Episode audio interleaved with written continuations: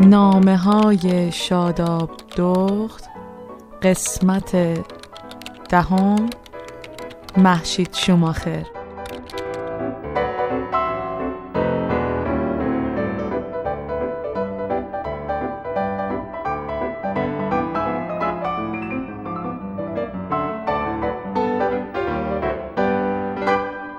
خاطره برمیگرده به وقتی که من 17 سالم بود. نزدیکای ظهر یه روز تابستونی داشتم می‌رفتم خونه محشید دوستم تا با همدیگه بریم کلاس. با اون مانتوی سفید و روسری سورمه‌ای و کفشای کتونیم رفتم داخل کوچه. کوچه که سر ظهرا بوی غذای همسایه ها تمام فضا رو پر می‌کرد. رسیدم در خونهشون. زنگ در رو که زدم دیدم در نیمه بازه. صدای محشید و پدرشم یه لحظه شنیدم. بعد از چند لحظه که کسی در رو باز نکرد آروم با گوشه که دیدم چند تا زدم به در چون حدس می‌زدم برای این در باز گذاشتن که اگه صدای زنگ و نشنیدن من پشت در نمونم. در آروم باز کردم و صدا زدم محشید؟ پدرش از اون در رو باز کرد و گفت به به آقا شاداب بفرمایید تو. پدر محشید همیشه به هم می‌گفت آقا شاداب آقا با یه نقطه. به ترکی یعنی خانوم بانو. اومد و احوال پرسی کردیم و من موقع احوال پرسی همش چشمم دنبال پیدا کردن محشید توی حیات بود. چون صداشو تا چند دقیقه پیش از پشت در شنیده بودم. پرسیدم محشید کجاست؟ گفت تا الان اینجا بود. رفته دستشو بشوره الان برمیگرده. داشتیم با هم ماشین رو تعمیر می‌کردیم. محشید در حال تکون دادن دستش از راه دور اومد. داشت آب دستاشو میچکوندیم بر اون بر. به من که رسید دست خیسشو کشید کنار شلوارش که کاملا خشک بشه و با من دست بده. گفتش که ببخشید داشتیم با بابا ماشین رو تعمیر می‌کردیم. یه لحظه اینجا وایسا من برم مانتو رو سرمو بپوشم و بیام زیر سایبونی که بابای محشید ماشینش رو پارک کرده بود ایستادم و شروع کردم با پدرش صحبت کردن تا وقتی که محشید حاضر بشه و بیاد. پدرش ازم پرسید تو هم بلدی مثل محشید کمک کنی واسه تعمیر ماشینتون؟ با خنده گفتم نه من فقط سوار میشم. داداشم همه این کار رو انجام میده. بعد یاد اون خاطره ای افتادم که وقتی رنو داشتیم داداشم رفته بود چراغای ماشینش رو تعمیر کنه و اشتباهی چراغای رنوی همسایه‌مون رو باز کرده بود و دیده بود ایراد نداره و بسته بود سر جاش. داداشم هفت سال از من بزرگتر بود. همه کارهای تعمیری ماشینم که از دستش برمیومد خودش انجام می‌داد. عاشق کارهای الکتریکی هم بود. یادم اولین دزگیر ماشینمون خودش درست کرده بود. یه دکمه گذاشته بود داخل ماشین که وقتی که می‌رسیدی باید در رو باز می‌کردی و تا پنج ثانیه فرصت داشتی اون کلید رو خونسا کنی که دیگه صدای دزگیرش در نیاد.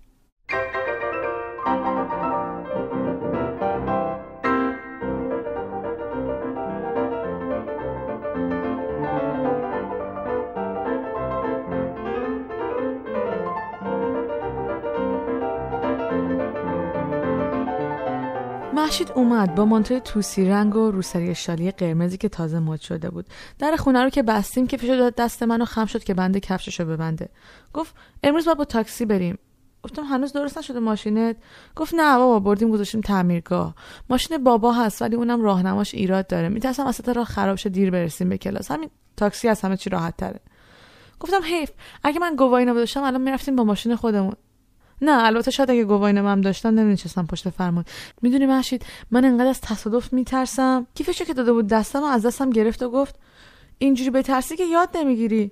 باید بری بیرون برونی دستت بیاد. منم اگه الان می‌تونم خوب رانندگی کنم واسه اینه که تمرین کردم اعتماد به نفسمو بردم بالا. بعدم اینکه نباید بترسی. این همه آدم تو خیابون رانندگی می‌کنن. داداشم تعریف می‌کرد می‌گفت تو جاده های آمریکا نصف یا حتی بیشتر راننده ها خانومن. اون وقت تو چرا فکر می‌کنی نمی‌تونی؟ گفتم نه که نتونم یه جوری استرس داره. بعدم من که زن و مرد بودن اصلا برام مهم نیست. خودت که می‌دونی اخلاقمو ولی شاید پرید تو حرفمو گفت شاید چون تا حالا ننشستی پشت فرمون اینجوریه. آخه من از بچگی هم دوست داشتم. تمرینم زیاد کردم. کلا ماشینم خیلی دوست دارم. گفتم خب می‌دونی مثلا نگاه کن. الان ماشین تو تصادف کرده. گفت خب پیش میاد. دو هزار نفر دیگه هم تصادف می‌کنن. تو فقط باید حواستو جمع کنی. همین. گفتم باشه حالا بذار گواهینامه‌مو بگیرم اول. راستی از هزینه ماشین چه خبر؟ خردش چقدر میشه؟ گفت خردشو بیمه میده مقصد طرف بود. گفتم آره یادمه. عجب روزی بودا.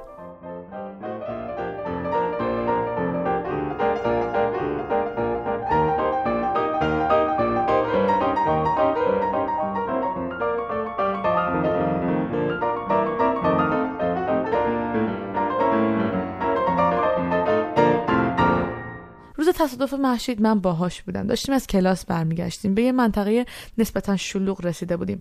هوا بارونی بود نزدیک های عصر. من که محو تماشای زیبایی غروب شده بودم و مردمی که مدام این طرف و اون طرف می‌رفتن یهو با ترمز محشید و ماشینی که از عقب محکم خورد به ماشینمون یه جیغ بلند کشیدم. محشید همونجا نگه داشت. دستی کشید بالا و از ماشین پیاده شد. خیلی ترسیده بودم. منم از ماشین پیاده شدم که ببینم چی شده. راننده ماشینی که بهمون به زده بود سرش از پنجره آورد بیرون رو داد زد برو خانم برو هیچیش نیست. محشید گفت چی چی هیچیش نیست. زدی ماشینمو داغون کردی. طرف از ماشین پیاده شد و شروع کرد به فوش دادن. بغل لستیش هم سرش از پنجره آورده بود بیرون و داد می‌زد که تو رانندگی بلد نیستی واسه چی میشینی پشت فرمون اصلا زنشه به رانندگی؟ اولین باری بود که محشید تصادف می‌کرد. از ناراحتی حرفا که داشت میشنید بغزش ترکیده بود توی اون هوای بارونی و لابلای ماشینای خیس داشت زنگ می‌زد که پلیس بیاد. مردمم دور ماشین جمع شده بودن. من و محشید مونده بودیم بین داد و بیداد و سر و صدای مردایی که هر کدوم یه چیزی می‌گفتن. راننده ماشین عقبی با قد متوسط و تحریش و موهای کمپشت با یه حالتی بین عصبانیت و خنده برگشت گفت خانم تو اصلا گواهینامه داری نشستی پشت فرمون؟ اون شب به خیر گذشت. خسارت اونقدر نبود. پلیس هم که اومد و قرار شد مراحل اداریشو طی کنیم و حل و فصل بشه جریان. محشید که خیالش راحت تر شده بود اومد توی ماشین نشست و تا خواست را بیفته یکی از اون تماشاچیای تصادف از دور با خنده داد زد. خانم ترمز وسطیه ترمز وسطیه.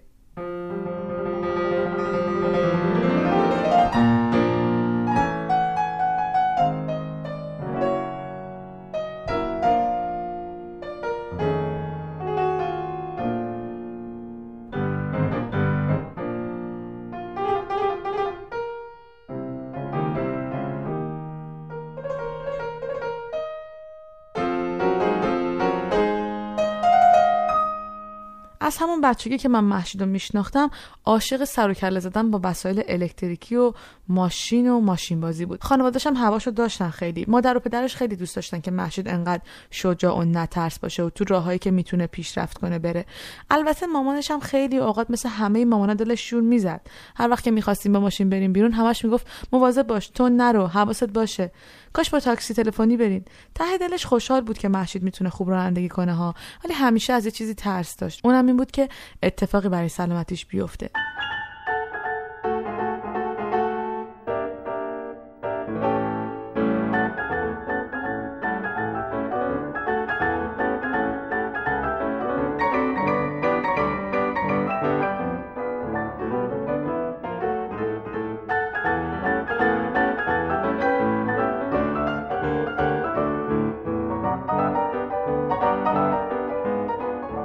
راستی اصلا می‌دونی من امروز چرا در مورد محشید نوشتم. واسه اینکه محشید تو مسابقه های رانندگی که بیشتر یک کار و تفریح مردونه به حساب میمده تا حالا بارها برنده شده. بین همگروهی های مرد حتی. هفته پیش بعد از مدت ها براش ایمیل زدم. دوستای صمیمی بودیم اون موقع. هنوزم هستیم ولی ارتباطمون به خاطر دوری و مسافت و کارهای جور و جور که هر کی یه طوری مشغول بهش کمتر شده بود. فکر اینکه از محشید بنویسم از دو هفته پیش افتاد توی ذهنم که سر یه پیچ وقتی که زمین از بارون لیست شده بود ماشینم وسط جاده به چپ و راست منحرف شد و توی اون شرایط محشید یادم آوردم و با اعتماد به نفس تونستم ماشین رو کنترل کنم. براش ایمیل زدم و جریان سر خوردن ماشینم توی جاده رو گفتم. ازش خواستم که بیشتر برم از خودش بگه از مشکلات توی کارش. اونم برام نوشت می‌دونی مانه هایی که واسه پیشرفت توی این رشته از تفکر مرد سالار مسلط بر جامعه است. اینکه زن نباید وارد همچین عرصه هایی بشه. ماشین بازی مخصوص مرداست. دید جنسیتی هم که تو هیئت اتومبیل رانی مثل بقیه جاها غالب بود. ضعیف دونستن زن از اینکه توانایی مسابقه رو با مردان نداره. نبودن کلاس های آموزشی تو خود هیئت. نبودن جا واسه تمرین که هنوزم نیست. می‌دونی پسرا هر جا بخوان می‌تونن تمرین کنن ولی خانما نمی‌تونن.